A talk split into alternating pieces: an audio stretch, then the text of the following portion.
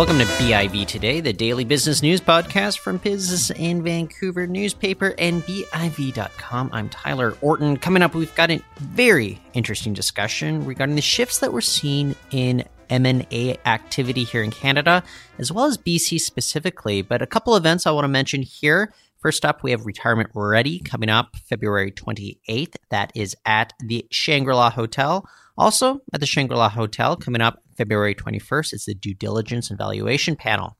And with regards to our conversation, we are speaking to Jim McGuigan on this show. He is a managing partner, the BC region at PwC Canada. He's going to break down the latest results on M&A activity from their newest report including the ways that Canadian investors are rethinking their approaches to cannabis and technology companies. One last thing to mention here the influential Women in Business Awards are coming up March 8th. This is at the Fairmont Waterfront Hotel. I bring up all of these events. If you want to find out all the little details, I'd go to biv.com slash events. Everything's there. That said, let's get the show on the road with Jim McGuigan.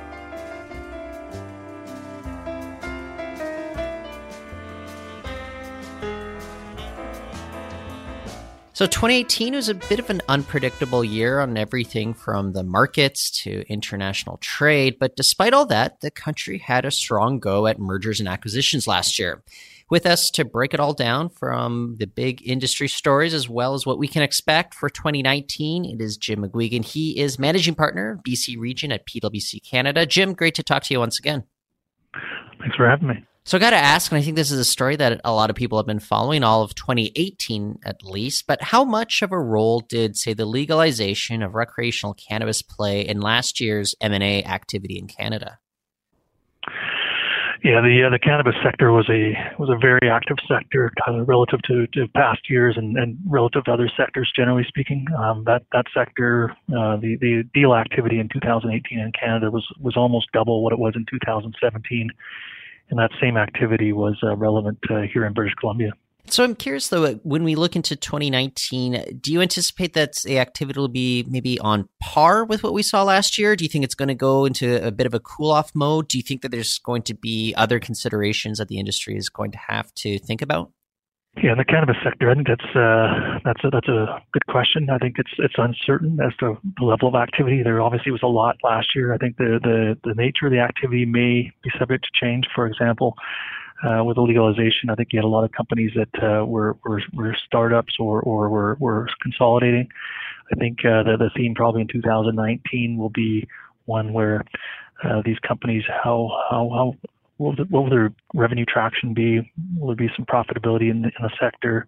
I think you're going to see probably the emergence of some winners, and, and unfortunately there'll be some some some losers that are also going to emerge just because there's so many companies that are pursuing this particular area. So I, I think it'll be an active year, but I think the nature of the activity will change, and uh, again, one where I think the, the the the quality companies will start to emerge, and and some others will fall out. Well, yeah, I'm, I'm, very interested in that particular conversation because a, lot of people are questioning maybe the, the market caps on some of these, and, and, I'm wondering if you anticipate that there will be maybe a, a come down to earth sort of moment that will unfold this coming year. Maybe there won't be. Maybe there, that'll actually spark more M and A activity just because some of the prices are coming down. What do you think? Is that at all a possibility? Possible. I think when you when the lead up to the, the legalization, I think the, the market cap, the cumulative market cap of the entire sector was was obviously very very uh, buoyant, very high. And then as soon as the legalization actually, in fact, kicked in, I think the the general uh, the overall market capitalization of all those companies in the sector declined, and that was obviously a function of the, the legalization happened. Uh, maybe reality set in, as well as in the last uh, few months of, of, of 2018 the overall market corrected and um, valuations softened at the at the end of the year, and, and the sector, the cannabis sector, was was was not immune from that. And one of the other things that I, think I keep going back to, just when I think about 2018 as a whole, is just concerns over protectionism, like international uh, protectionism. And I'm wondering, do you think that that maybe kept investors at bay to a certain degree? It was still a very busy year. How much of a factor did that play in this conversation around M&A? So in terms of protectionism and trade, that, that I think that did have an effect on the uh, the M&A market. So I think what you saw in Canada was was uh, a higher level of activity with Canadian companies investing in the United States and elsewhere. Maybe try to uh, to anticipate the, uh, the, the protectionism to, uh, to, get a foothold into other territories where where they could uh, avoid some of the tariffs and whatnot. Um, so I think again, based upon the uncertainty on, on trade and protectionism, I think you're going to probably see continued activity. Canadian companies looking to uh, to invest abroad would be a continued theme uh, for 2019. So uh, for me at the newspaper, uh, my my daily beat is focused on the technology sector, and I'm curious though, how did the tech sector, you know, end up going with regards to M and A activity back in 2018, and, and where do you see it going this year? So you're, you're picking on another good sector, uh, Tyler. So uh, technology, uh, that the deal activity in 2018 was up almost 30% relative to the prior year. It was a very active sector. So you have a lot of uh, things going on. Um, so, for example, companies that are exposed to are like, well, the, the, the hot areas are artificial intelligence, data analytics, machine learning. And what you're seeing is a lot of companies that are going into complementary areas. So, for example, company in the material sector might be investing in a technology company to help them within their own sector. So you're seeing a lot of uh, activity uh, cross industries right now. And in, in addition, you're, you're seeing uh, uh, technology uh, or activity say, for instance, take financial services sector. You saw a significant rise in, in activity there. That's another sector that is looking for uh, acquiring tech companies to to advance their uh, their their businesses. So, so I we we think at PwC that um, technology will continue to be a very active part of the economy. Big big uh, big deal activity in terms of Canadian the Canadian marketplace and, and in BC. Well, here's my own theory, and let me know if you think that there's any reason to think that I might be on the right right track or the wrong track. But I mean, if you look at Canada overall, we've been very much kind of a, a natural resources centered sort of economy. Do you think that maybe the reason there's so much activity with regards to technology is there's that much more room for growth among Canadian investors looking at Canadian companies? Well, your your, your theory looks maybe maybe solid, uh, Tyler. Um, I think in terms terms of technology, I mean, if you we, we are as, as Canadians, we we are one of the lowest um, innovative countries in the world. Uh, unfortunately, uh, those are the statistics are, are bearing out where we're we're not not as active in the uh, in, in innovation as other countries.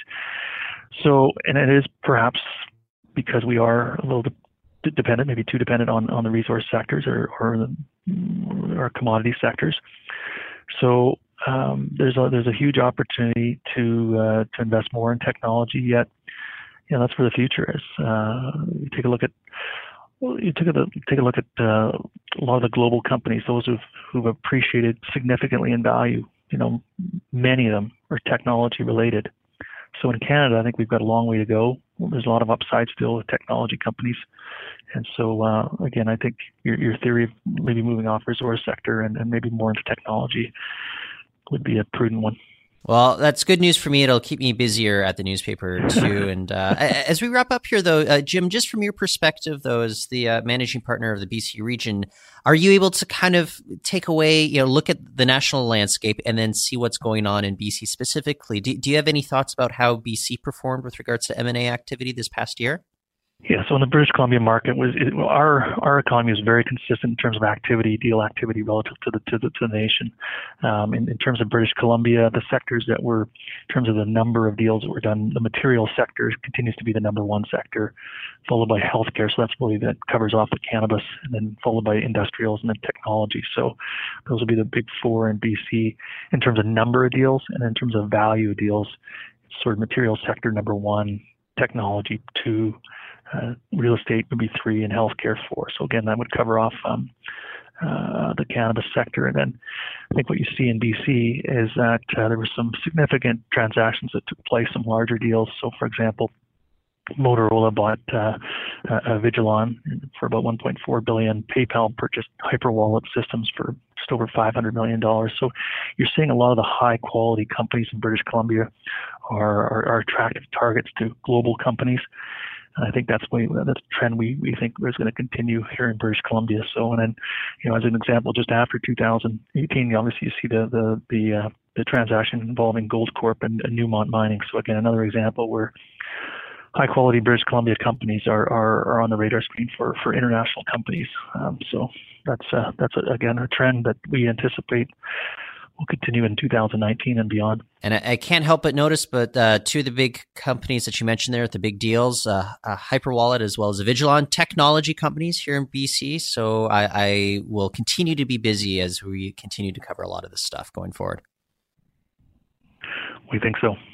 we think so as well. Excellent. Well, uh, Jim, once again, thank you so much for joining us on the program. Thank you, Tyler. Thanks for thanks for having me.